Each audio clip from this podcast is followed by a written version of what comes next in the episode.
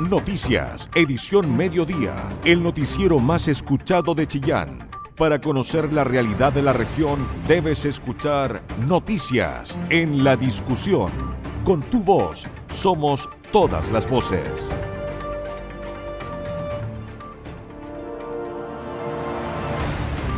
Buenas tardes, ¿cómo están? Bienvenidos a este resumen de Noticias Vespertino aquí en su radio La Discusión en esta jornada de día jueves 4 de agosto de este año 2022. Comenzamos la revisión de noticias de esta jornada. Todos los puntos de vista, con todas las voces, en el medio más confiable de la región de Ñuble. La Discusión.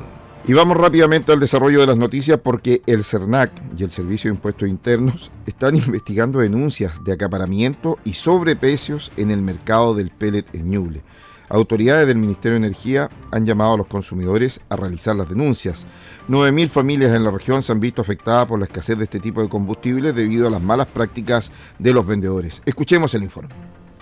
Autoridades regionales como el delegado presidencial, el Ceremi de Energía, además del director de CERNAC, hacen un llamado a las personas a no comprar lo que es el pellet que hoy se vende a través de redes sociales a un precio cercano a los 7 mil pesos la bolsa. Esto tiene que ser denunciado y de esta forma no comprar a estas personas que en definitiva están haciendo un negocio ante la falta de este producto.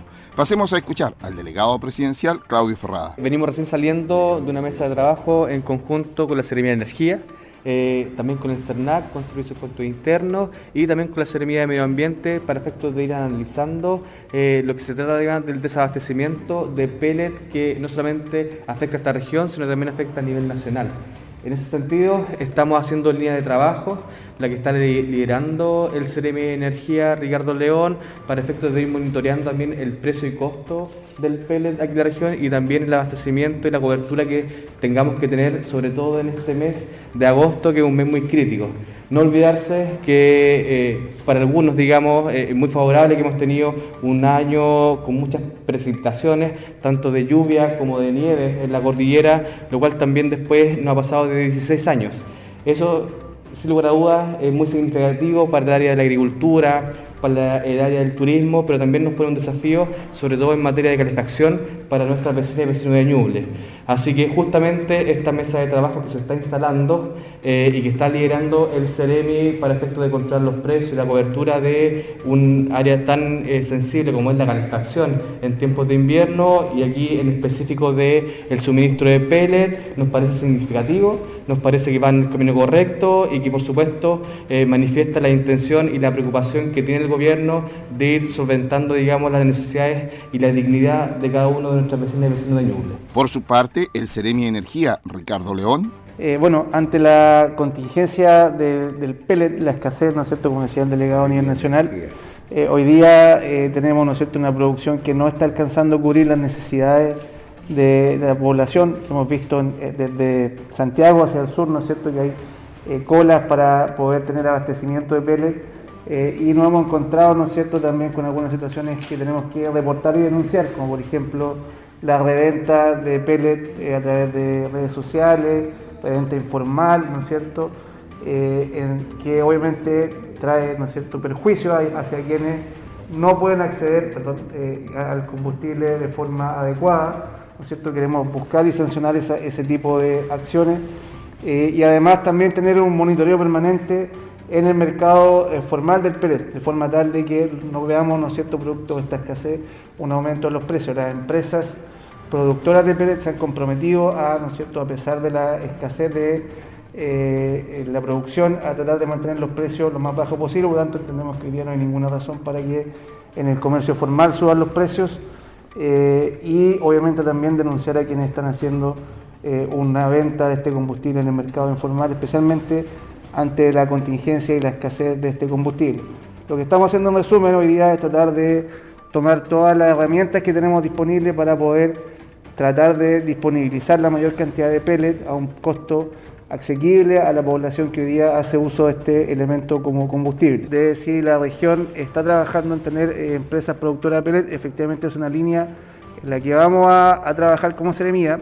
Eh, estamos viendo hoy también en conjunto con el gobierno regional cómo poder eh, entregar algunas herramientas para, para poder eh, financiar o, de alguna forma reducir los riesgos de esta industria. Y nosotros ya el próximo año como Ministerio de Energía esperamos contar con fondos cercanos a los 200 millones de pesos aquí en la región para poder instalar lo que se denomina centros integrales de biomasa, que son básicamente puntos de acopio donde se puede secar la biomasa, acumular, eh, para después disponibilizar tanto para la venta de leña seca como para la producción de pellet. Rodrigo Cerda, director regional del CERNAC. lo primero es relevante recordarle a la ciudadanía que la ley de protección al consumidor solo puede actuar cuando uno adquiere o compra los productos en el comercio formal. Por lo tanto, aún comprendiendo la necesidad que puede existir de recurrir a este tipo de, de combustibles como es el pellet, nosotros reiteramos el llamado a la ciudadanía de no adquirirlo en el comercio informal, porque de esta manera quedan desprotegidos bajo la perspectiva de la ley del consumidor. El CERNAC solo va a poder intervenir si es que las compras se realizan en el comercio formal.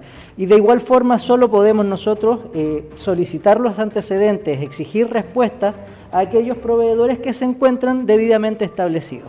Y si los proveedores no cumplen o no dan respuesta a la información que el CERNAC les requiere, ellos arriesgan a multas altas que van sobre los 40 millones de pesos inclusive, siempre y cuando ellos efectivamente no den respuesta a toda la información que nosotros les solicitemos.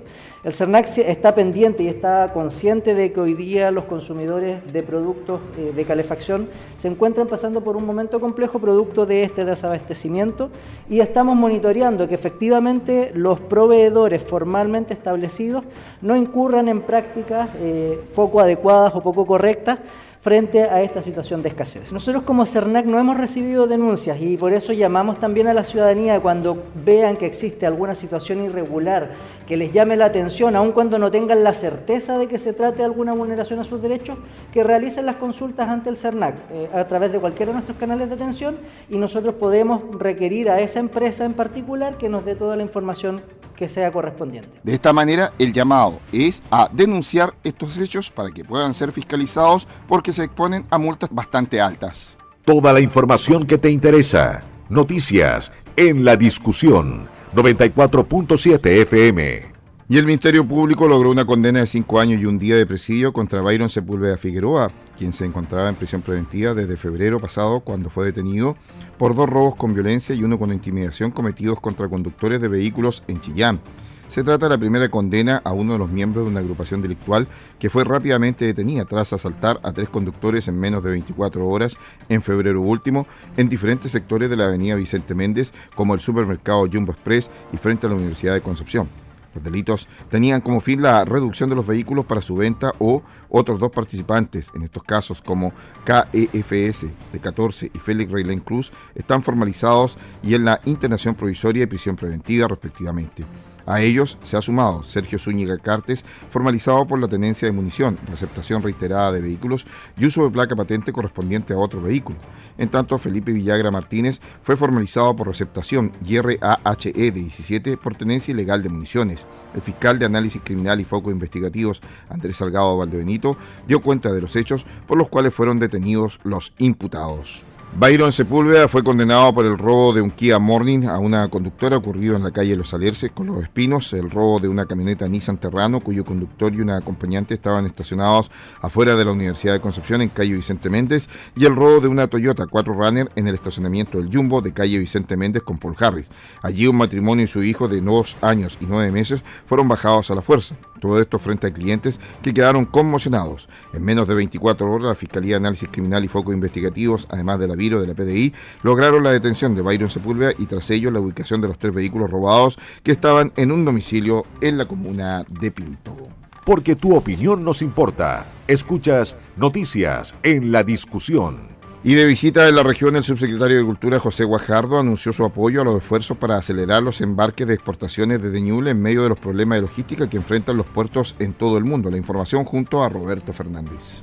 En su visita a la región de Ñuble, el subsecretario de Agricultura José Guajardo manifestó la voluntad del gobierno de apoyar todos los esfuerzos que apunten a la priorización de los embarques y desembarques de alimentos e insumos agrícolas en los puertos chilenos.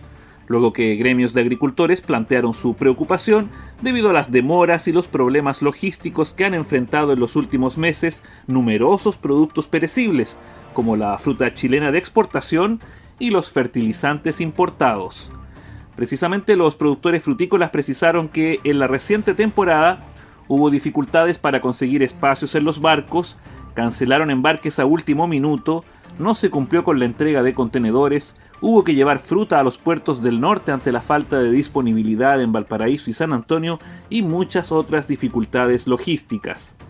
Por ese motivo, representantes del gremio frutícola se han reunido con el Ministerio de Agricultura y parlamentarios con el fin de avanzar en alguna ley que permita la prioridad de embarque para la importación y exportación de bienes perecibles en los momentos altos de la temporada la logística internacional, no solamente en Chile, ha sido un problema. Eh, se nos dice que hay rubros que son mucho más apetecidos y muchas veces se bajan productos de mayor eh, valor como, como vehículos y no siempre los fertilizantes, los granos son de, primera urgencia. Nosotros hemos estado conversando con aduana, con el gobierno central eh, y hemos estado impulsando eso, que, los granos, los fertilizantes también sean considerados como de suma urgencia para estar dentro de los primeros en poder ser desembarcados. Consultado por el desfinanciamiento que están enfrentando los productores frutícolas y que amenaza a toda la cadena de valor, recordó el convenio con Banco Estado que ha permitido ofrecer créditos blandos a pequeños y medianos agricultores. Hicimos un esfuerzo muy grande con Banco Estado, eh, se bajó un crédito Banco Estado que se llama Siembra por Chile, con tasas, del 0,99% con, eh, con eh, garantías estatales, con un FOGAPE, y que se ha cuadruplicado eh, la, solicitud de crédito en, estos dos meses, dos meses y medio. Entonces, eh, se ha, sido para todo tipo de rubros, todo tipo de agricultores. Eh, pequeño y mediano, quizás los grandes agricultores pues que no estén eh, en, este segmento, pero los pequeños y los medianos ya están acá y eh, incluso lo hemos adaptado también para que sea un método para conseguir los recursos para obras de riego a través de la Comisión Nacional de Riego cuando se hacen las bonificaciones para que los agricultores no tengan que disponer ellos de su capital, sino que el capital eh, lo ponga el banco y después se recupera a través del pago del bono, ¿no es cierto?, del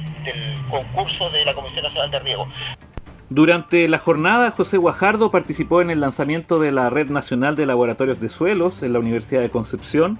Luego visitó la unidad de teledetección y sistemas de información geográfica del INI Aquilamapu, donde conoció las características del proyecto de zonificación térmica satelital con uso de inteligencia artificial y la cámara de simulación climática. Durante la tarde se dirigió a Coelemu, donde se reunió con jóvenes emprendedores vitivinícolas. Información veraz, con periodistas de verdad. Noticias en la discusión. Bueno, y vamos al ámbito turístico porque la Municipalidad de Chillán recibió esta mañana la distinción que la acredita como Municipalidad Turística 2021 en el marco del segundo Congreso Nacional de Municipalidades Turísticas, con distinción que se celebró hoy y mañana en Puerto Varas. El reconocimiento fue recibido por la directora de Turismo Local, Rosy Molina San Martín, quien junto a sus profesionales trabajó durante el último año en el cumplimiento de las exigencias que tiene Cernatur para la entrega de la distinción aspecto que la sitúa a la vanguardia del desarrollo turístico regional y que le va a permitir avanzar en uno de los principales ejes de la Estrategia Regional de Desarrollo.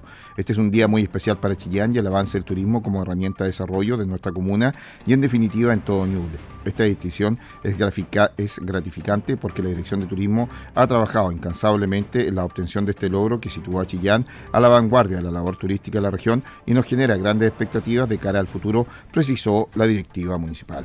En el mismo ámbito, la comuna de Copquecura también recibió por parte de la subsecretaria de Turismo lo que es la distinción de municipalidad turística.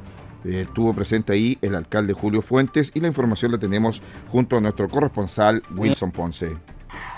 Buenas tardes, estamos a esta hora en Puerto Varas, acá en la región de los lagos, donde Copquecura ha recibido hoy día una importante distinción junto a otros dos municipios de la región de Ñuble como municipalidad turística. Junto a nosotros el alcalde de Copquecura, Julio Fuentes, para que nos cuente acerca de lo que significa esto para la comuna que recibe esta distinción. Escasos son los municipios en todo el país. Alcalde, buenas tardes. Hola, buenas tardes. Bueno, tal como tú bien lo señalas, eh, son muy pocos los municipios en el un total de 348, solamente 27 al día de hoy eh, hemos logrado obtener este importante sello, esta distinción de eh, catalogarnos a partir de hoy como municipio turístico. Y esto es una, un premio, esto es una estimulación, un incentivo a los equipos municipales, porque de lo que se trata esta distinción es marcar un sello que permita eh, coordinar todas las acciones internas de un municipio que vayan emplazadas a través de instrumentos de planificación y de coordinación para que se pueda ir desarrollando y fortaleciendo la principal fuente de, desarrollo que puede tener una comuna como es Cosquecura, eh, que es a través del turismo.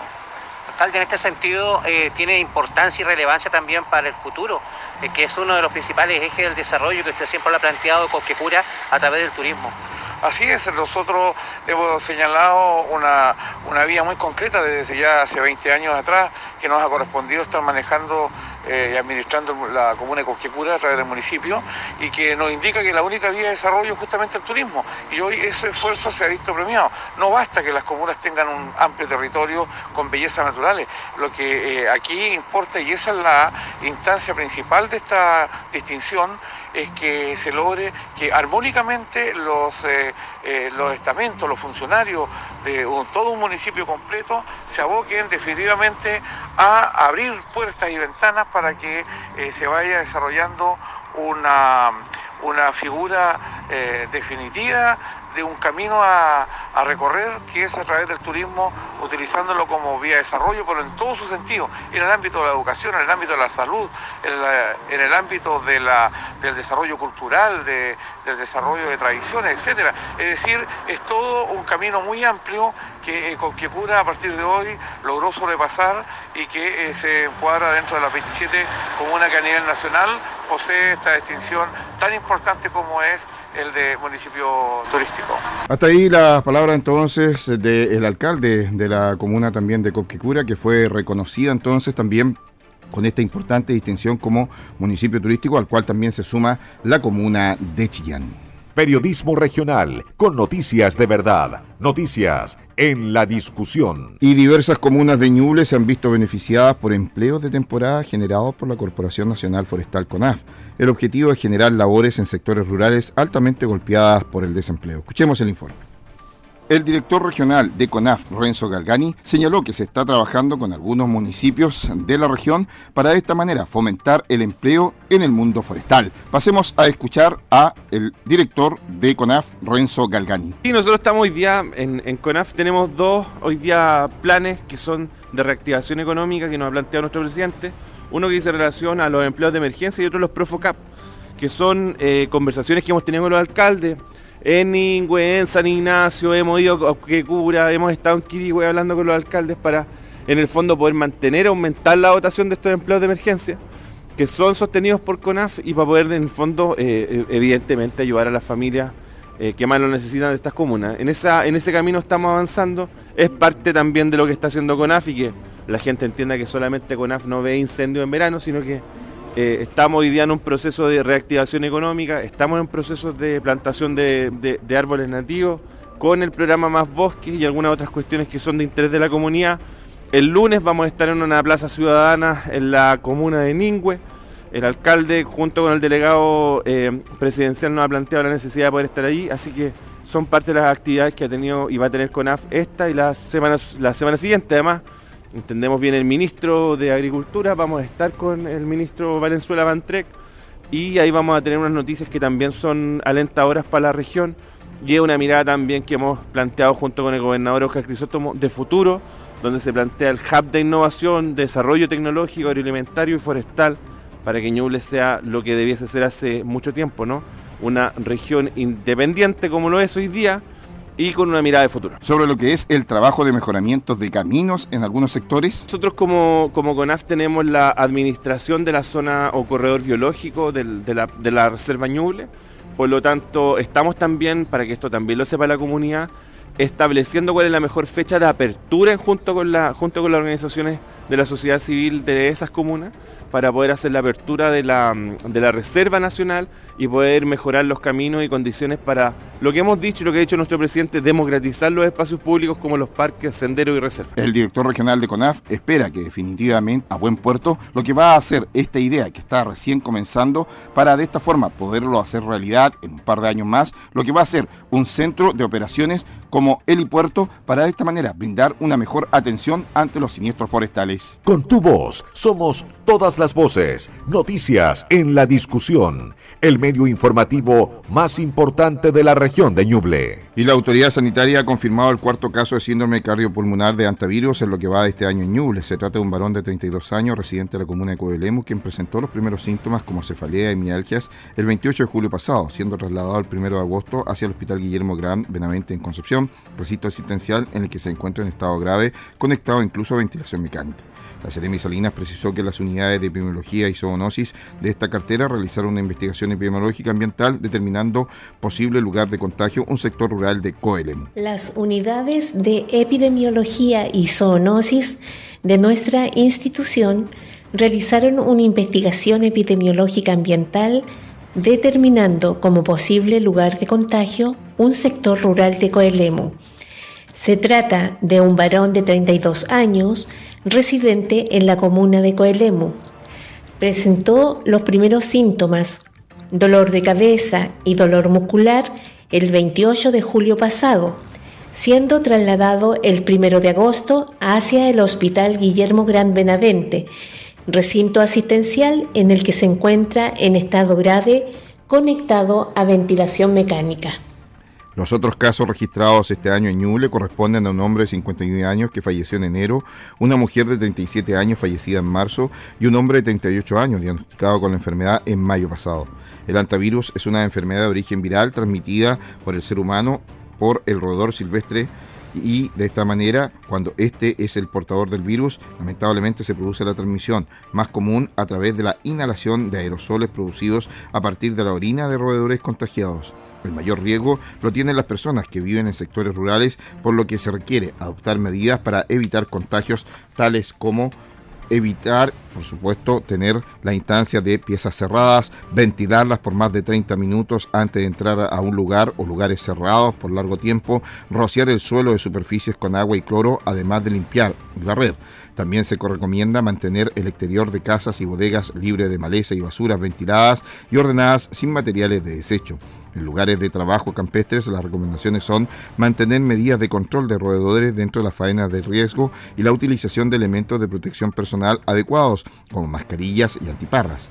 En actividades de desmalezamiento, corte, tala o limpieza de canales y también pastizales en lugares abiertos, se recomienda su ropa habitual de trabajo, guantes de goma, overol, botas o zapatos de seguridad, lavar manos con guantes puestos en situación desinfectante y después de lavar las manos con abundante agua y jabón, detalló la autoridad. Porque tu opinión nos importa. Escuchas noticias en la discusión. 443 fueron los nuevos casos confirmados de COVID-19 durante esta jornada en Ñuble con datos epidemiológicos del día de ayer. El 51% de los casos fueron pesquisados a través de los operativos de testeos en la región. La CRM de Salud Jimena Salinas informó que las comunas con nuevos casos son Chillán con 231, San Carlos 83, Bulnes 19, Chillán Viejo con 19 casos, Coihueco con 17, Pinto con 11, San Ignacio con 9 y San Nicolás con 8, Yungay con 8 casos, Ñiquén con 7, Copquecura con 6, El Carmen con 6, Quillón con 6, Quirigüe con 4 casos, San Fabián con 3, Portezuelo con 2, Trehuaco con 2, Ningüe con 1 y Ranquil con un caso. Información veraz, con periodistas de verdad, noticias en la discusión. Bueno, y volvemos al ámbito de la política porque se constituyó en Ñuble el movimiento Amarillos por Chile, conformados por personeros que se autoproclaman de centro izquierda y que llaman a rechazar la propuesta de la nueva constitución. La información junto a Isabel Charlín. Amarillos por Ñuble se constituyó en la región al alero del pacto Amarillos Rechazo por la Esperanza, asociación de ciudadanos independientes de centro y centro izquierda que están por la opción rechazo. Según explicó Reinaldo Figueroa, coordinador regional de la organización, su postura se basa en que la propuesta de nueva constitución se funda en ideas extremas, dijo.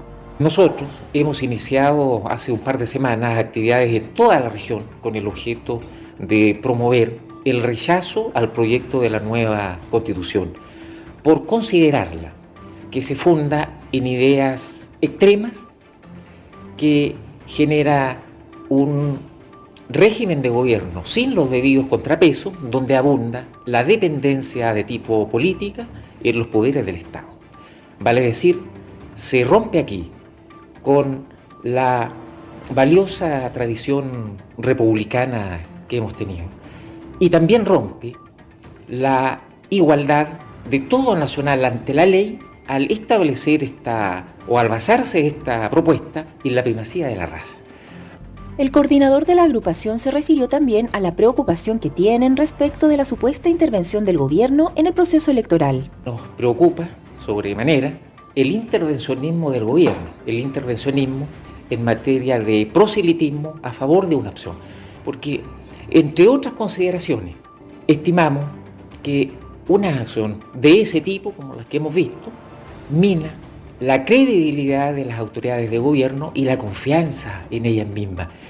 Esto es que se le propina al país en su conjunto y a la democracia un daño innecesario. Respecto de qué propuestas tiene Amarillos para continuar con el proceso constituyente, su vocero comunal, Álvaro Arevalo, sostuvo que hay varios caminos. Pienso que la más, la más, la más rápida tendría que ser, ¿no es cierto?, para, eh, como dice la, si gana el rechazo y como dice esto, eh, rige la misma constitución, pero también hemos visto que hoy día escuchando a Ernesto Tone, él dice que lo más rápido es modificar nuevamente, como señala mi colega, la actual constitución es lo más factible, de tal manera que nuevamente si nosotros queremos, eh, porque se ahorra cuánto, 30 mil millones de pesos se gastó en el proceso anterior, que es una suma descomunal de dinero. Ayer escuché a la, a la senadora Rincón que dice que, y también escuché a otras personas de la democracia cristiana que también es factible una nueva constitución. Hay que discutir cómo va a ser ese mecanismo, eh, con la participación de expertos, ¿no es cierto?, constitucionales, con la participación del Congreso, con la participación, no sé, y eso hay que plebiscitarlo nuevamente. Entre las actividades que Amarillos por Ñuble tiene presupuestadas en la región está la actividad Plaza Ciudadana en las capitales provinciales y Chillán.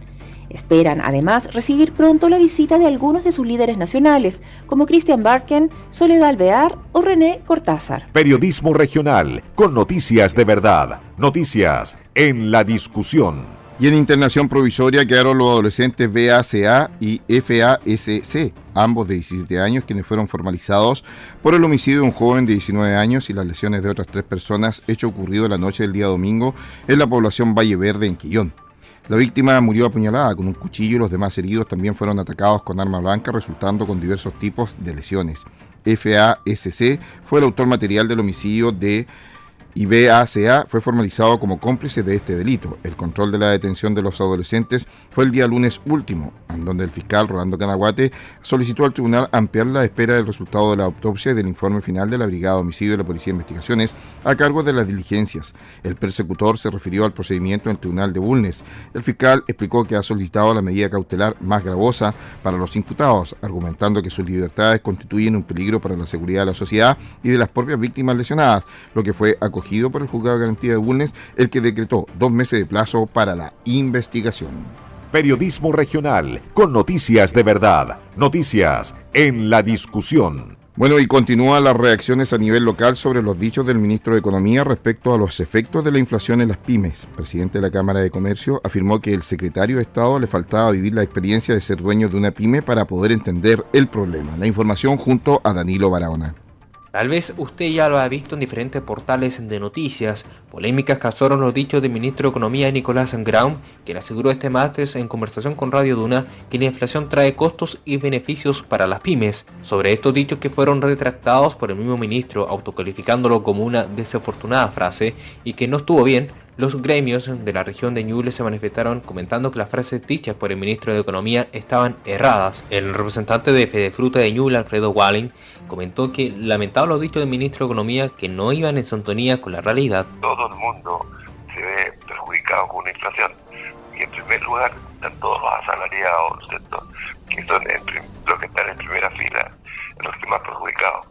Ahora, cualquier proyección, cualquier eh, empresa, ya sea pyme o cualquier de ese tipo, eh, se ve perjudicado en el sentido de proyectarse en su empresa y su desarrollo con una inflación eh, que le sube los intereses, le sube los precios eh, de, las materias primas, etcétera. Entonces, yo creo que eh, se equivocó el ministro y lamento, digamos, que un ministro que de la economía, en realidad con la función que tiene y el cargo que tiene, dio una, una opinión de ese tipo.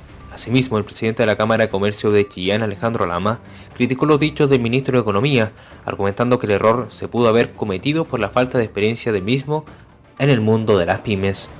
Desde nuestra mirada gremial creemos que se trata de un error. Cuando las pymes se enfrentan a la inflación, el costo de reposición de los productos que vendió siempre son una incertidumbre y eso significa un mayor costo y el hecho de que usted esté comprando más caro y vendiendo más caro no significa que esté ganando más, porque probablemente cuando reponga lo que vendió se va a encontrar con un costo más elevado. Entonces yo creo que, bueno, el ministro es un académico, ingeniero comercial, pero yo creo que le falta haber sido en algún momento una pyme, un haber tenido un emprendimiento para poder eh, comentar lo que yo le estoy diciendo. Por último, el académico y economista de la Universidad de Concepción, Jorge Sandoval, manifiesta que los rangos inflacionarios están por encima de lo que debería ser, por lo que es efectivamente dañina la inflación para todos.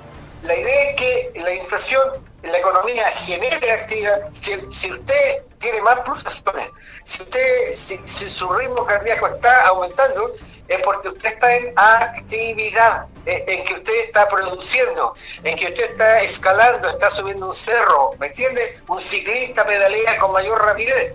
Conclusión, la, inflación es lógica en una economía, pero dentro de ciertos límites. Por lo tanto, cuando supera esos límites, como lo que está sucediendo hoy día, eso es netamente perjudicial. Le explico. Eh, yo no sé de dónde saca que la frase célebre le dijo que con la inflación eh, los empresarios, las pymes pueden tener costos pero también beneficios. La inflación de por sí es perjudicial. Cabe reiterar que el ministro de Economía Nicolás Engraun se retractó de dicha frase, no obstante no ha sido el único que al parecer ha dicho comentarios desafortunados, debido a que su compañero de labores como la ministra de Interior Iska Siches y Giorgio Jackson también tuvieron que salir a explicar sus dichos durante esta semana. Con tu voz somos todas las voces, noticias en la discusión, el medio informativo más importante de la región de Ñuble. Y la Seremi del Medio Ambiente dio a conocer el listado de las personas que resultaron beneficiadas con el programa de recambio de calefactores en la línea de aire acondicionado para las comunas de Chillán y Chillán Viejo, enmarcado esto en el Plan de Prevención y Descontaminación Atmosférica PPDA. Aquellos que fueron seleccionados serán notificados vía correo electrónico y vía telefónica por el Ceremi del Medio Ambiente. Para esta manera puedan ellos continuar con el proceso de copago a la empresa Palpana Consulting Group SPA. El listado también se puede revisar a través del sitio www.recambiodecalefactores.cl. El Ceremi del Medio Ambiente, Mario Rivas, se refirió al proceso de postulación y destacó la importancia que tiene el programa para el gobierno. Para el gobierno del presidente Gabriel Boric es una prioridad el cuidado del medio ambiente y también la calidad de vida de nuestras vecinas y vecinos. Por lo cual, para materializar este recambio, desde ayer la Seremi de Medio Ambiente empezó a notificar vía telefónica y también correo electrónico a los beneficiarios del programa de recambio con los factores 2022. En este caso, para la línea de aire acondicionado, con el fin de que puedan realizar su copago, que corresponde a 120 mil pesos. Trámite que se realizará hasta el martes 23 de agosto. Todos aquellos que resultaron beneficiados con un equipo de aire acondicionado deben cancelar un copago desde el martes 2 de agosto hasta el martes 23 de agosto y que es en esta oportunidad corresponde a 120 mil pesos, subrayó el Ceremi Mario Rivas. El proceso se puede hacer vía transferencia electrónica o presencial en las oficinas de apoyo al programa de recambio con los factores. Si se dirigen a las oficinas, pueden visualizar también el equipo que se recambiará y que se instalará en sus viviendas, además de hacer todas las consultas requeridas del programa. Así también hago un llamado a toda la comunidad a estar atenta a los próximos llamados, que serán de aire acondicionado y queroseno, con el fin de diversificar la oferta de calefacción para Chillán Chillán Viejo.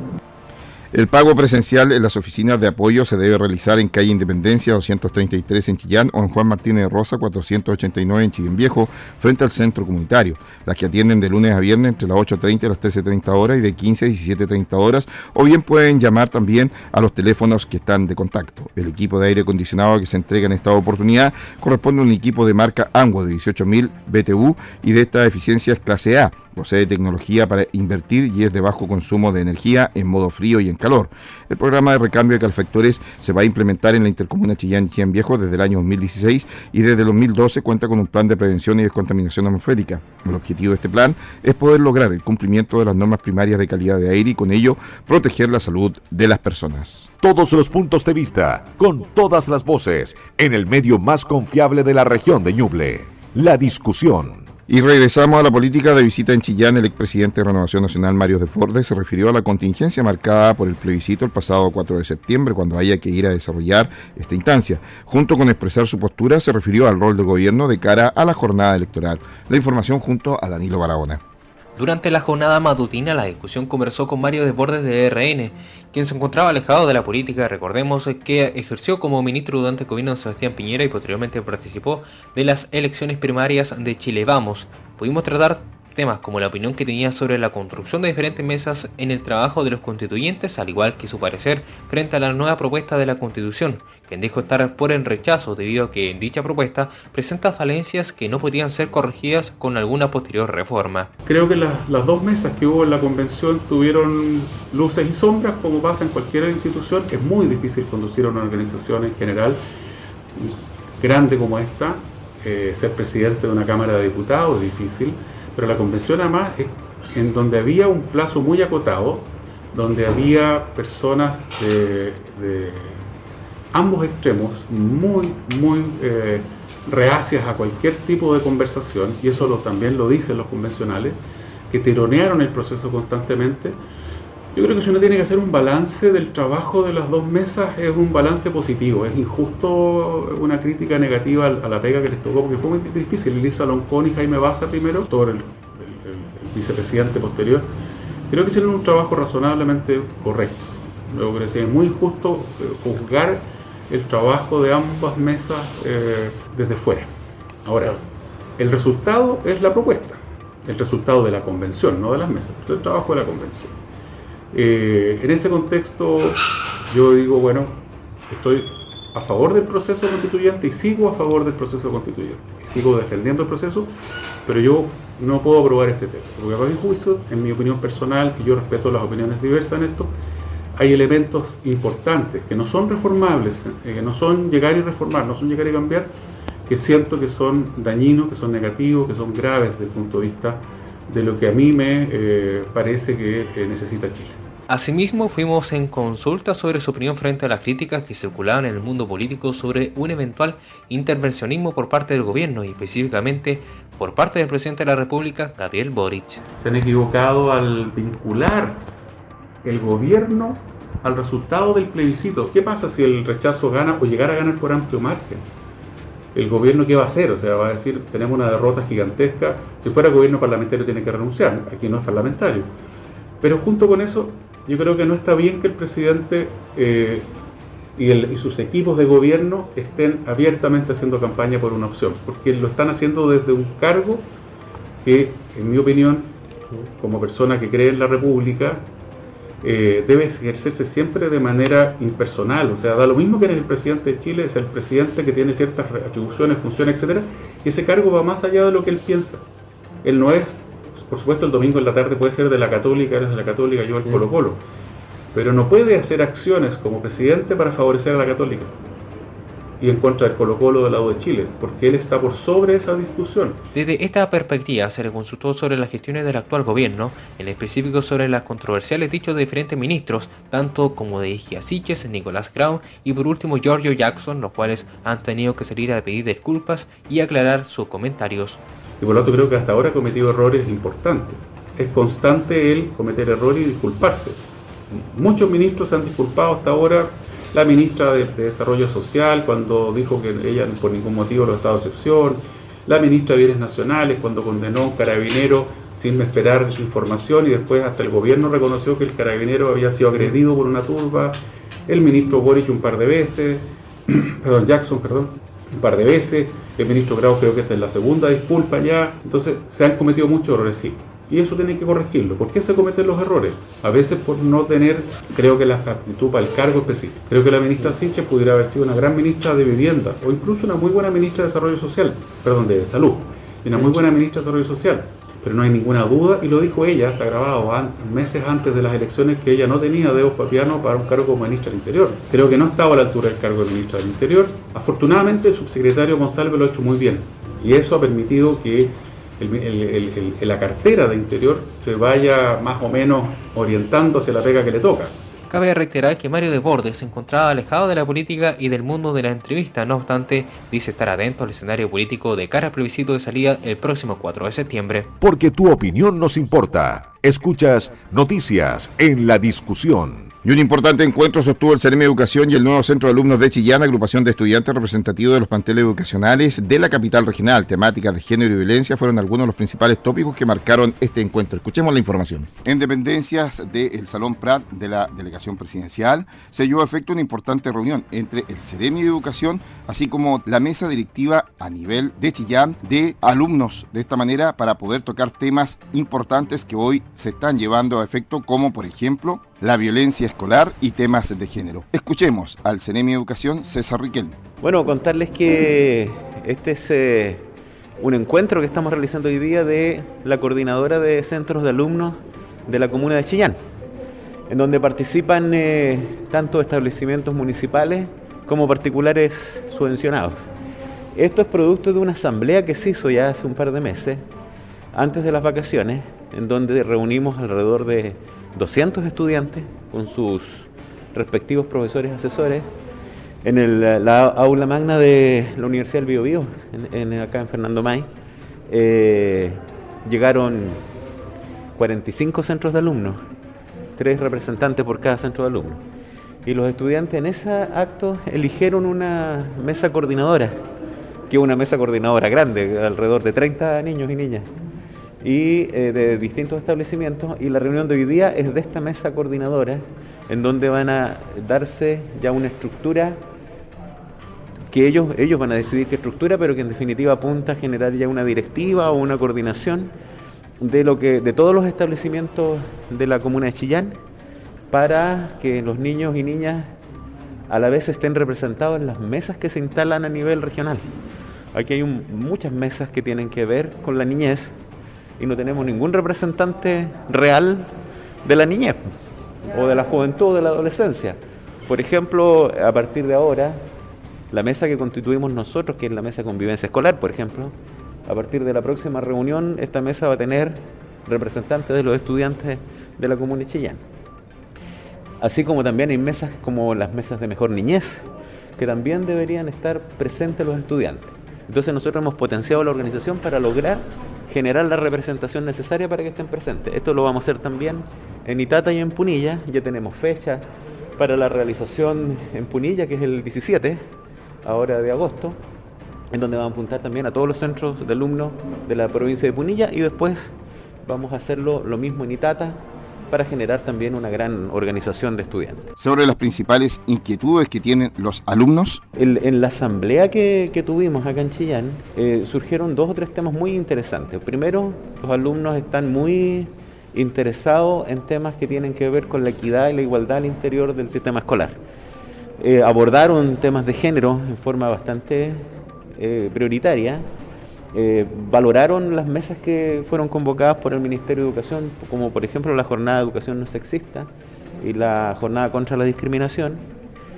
Eh, y efectivamente ellos plantearon una mirada con respecto a los problemas de convivencia, eh, una mirada muy propositiva y muy, yo diría que, que llama la atención a los adultos que parten de una base tal vez equivocada en términos de la relación con los jóvenes y jovencitas pero ellos plantearon eh, ideas con respecto al tema de cómo se ve la convivencia, que son súper clarificadores y orientadoras para nosotros.